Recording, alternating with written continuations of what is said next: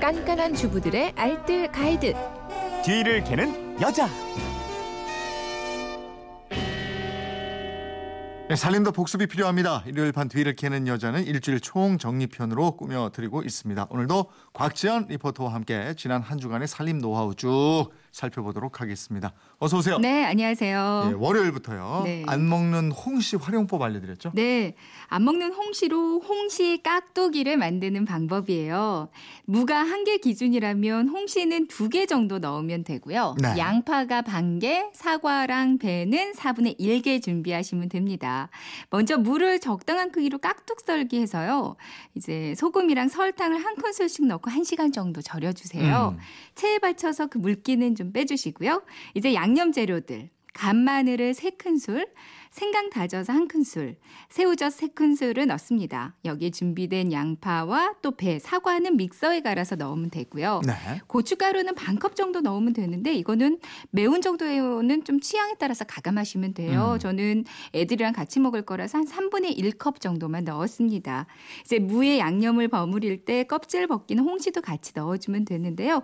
쪽파도 한 움큼 썰어서 같이 버무리면 더 맛있고요. 네. 이렇게 바로 먹어 먹어도 맛있는데요. 반나절 정도는 발코니에 뒀다가 이제 냉장고에 넣어 두시고 드시면 아주 맛있게 드실 수 있습니다. 네, 홍시도 맛있는데 요즘에 단감 음. 너무 맛있더라고요. 요즘 과일이 다 맛있는 것 같아요. 어쩜 이렇게 달아요. 네, 단감도 네. 많이 드시고요.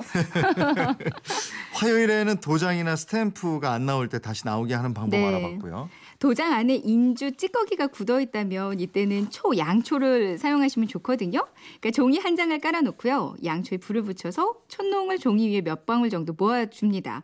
촛농이 굳기 전에 재빨리 안 나오는 도장을 그 위에 한 두세 번 정도 찍어주면 되거든요. 네. 그러면 인주 찌꺼기가 촛농에 묻어나와서 도장이 아주 깨끗해질 수가 있어요. 음. 인주가 굳었다면 여기는 기름을 몇 방울 섞어서 사용하시면 좋습니다. 기름은 뭐 클렌징 오일도 좋고요. 식용유도 좋고 기름 종류는 다 괜찮거든요. 네. 기름을 또 너무 많이 섞으면 찍을 때 기름기 묻어나올 수 있어요. 그러니까 살짝 한 방울, 두 방울 이 정도만 넣어주시면 좋습니다. 음. 이제 도장 뚜껑이 안 열릴 때도 있어요. 이때는 뜨거운 물 있으면 좋거든요. 정수기가 있다면 정수기 뜨거운 물이면 되는데 이제 컵에다가 뜨거운 물을 조금만 받아서요.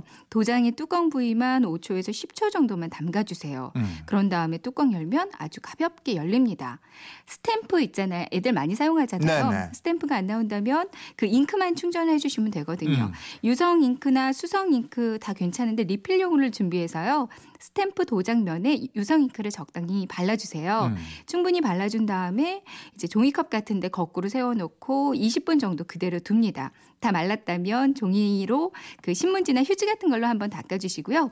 종이에 대고 몇 차례 스탬핑 해주세요. 네. 다시 깨끗하게 찍히게 될 거예요. 알겠습니다. 네. 수요일에는 스웨터 지, 집에서 물빨래 하다가 줄어들었을 때 이거 다시 늘리는 방법이었는데 네. 린스를 사용하면 좋다고 그랬죠? 이런 경우 많잖아요. 스웨터는 근데 될 수 있으면 물빨래는 좀 안 하시는 게 좋아요. 네. 근데 만약 하신다면 삼십 도에서 삼십오 도 정도 미지근한 물에서 알칼리 세제나 표백제 사용하시면 안 되거든요. 음. 중성 세제, 올 샴푸 사용해서 손 세탁하시면 됩니다. 근데 잘못된 세탁으로 옷이 줄어들었다면 이때는 린스를 이용하시면 줄어든 옷을 다시 늘릴 수가 있거든요. 네. 삼십 도에서 삼십오 도 정도의 미지근한 물, 여기다가 린스를 조금 풀어주세요. 그래서 줄어 든 옷을 일, 이십 분 정도 담그고 있다가 이제 물 안에서 손으로 쭉쭉 옷을 늘어뜨립니다. 물 속에서 또 들어올리기로 몇 번 반복해 주시고요. 그리고 어느 정도 물기만 제거하고 나서 이제 건조대 위에 펼쳐서 널어주시는 게 좋거든요. 음.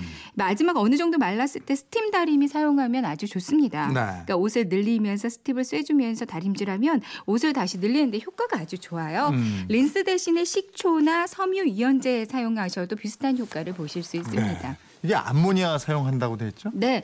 뭐 암모니아 뭐 어디서 구해 이러신 분들 많이 계신데요. 그냥 대형 약국 가시거나 화공약품 같은 거 파는데 여기 가시면 쉽게 사실 수 있거든요. 네. 역시 미지근한 물에 암모니아 수를 반컵 정도만 섞어서요.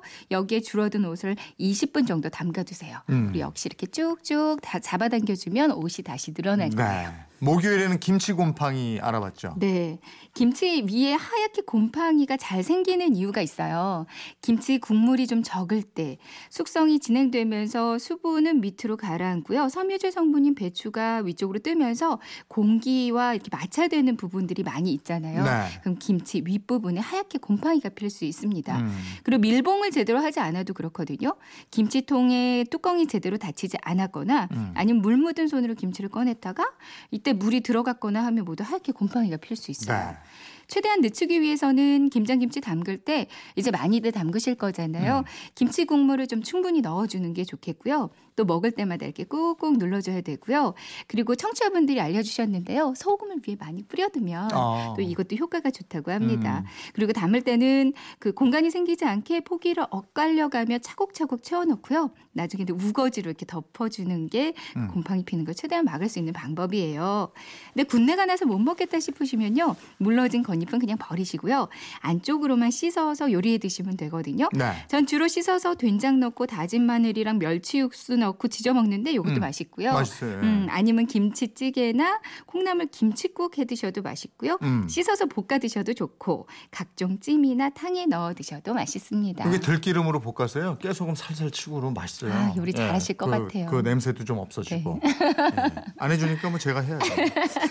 네. 예, 지금까지 일요일 밤 뒤를 캐는 여자였습니다. 고맙습니다. 네, 고맙습니다.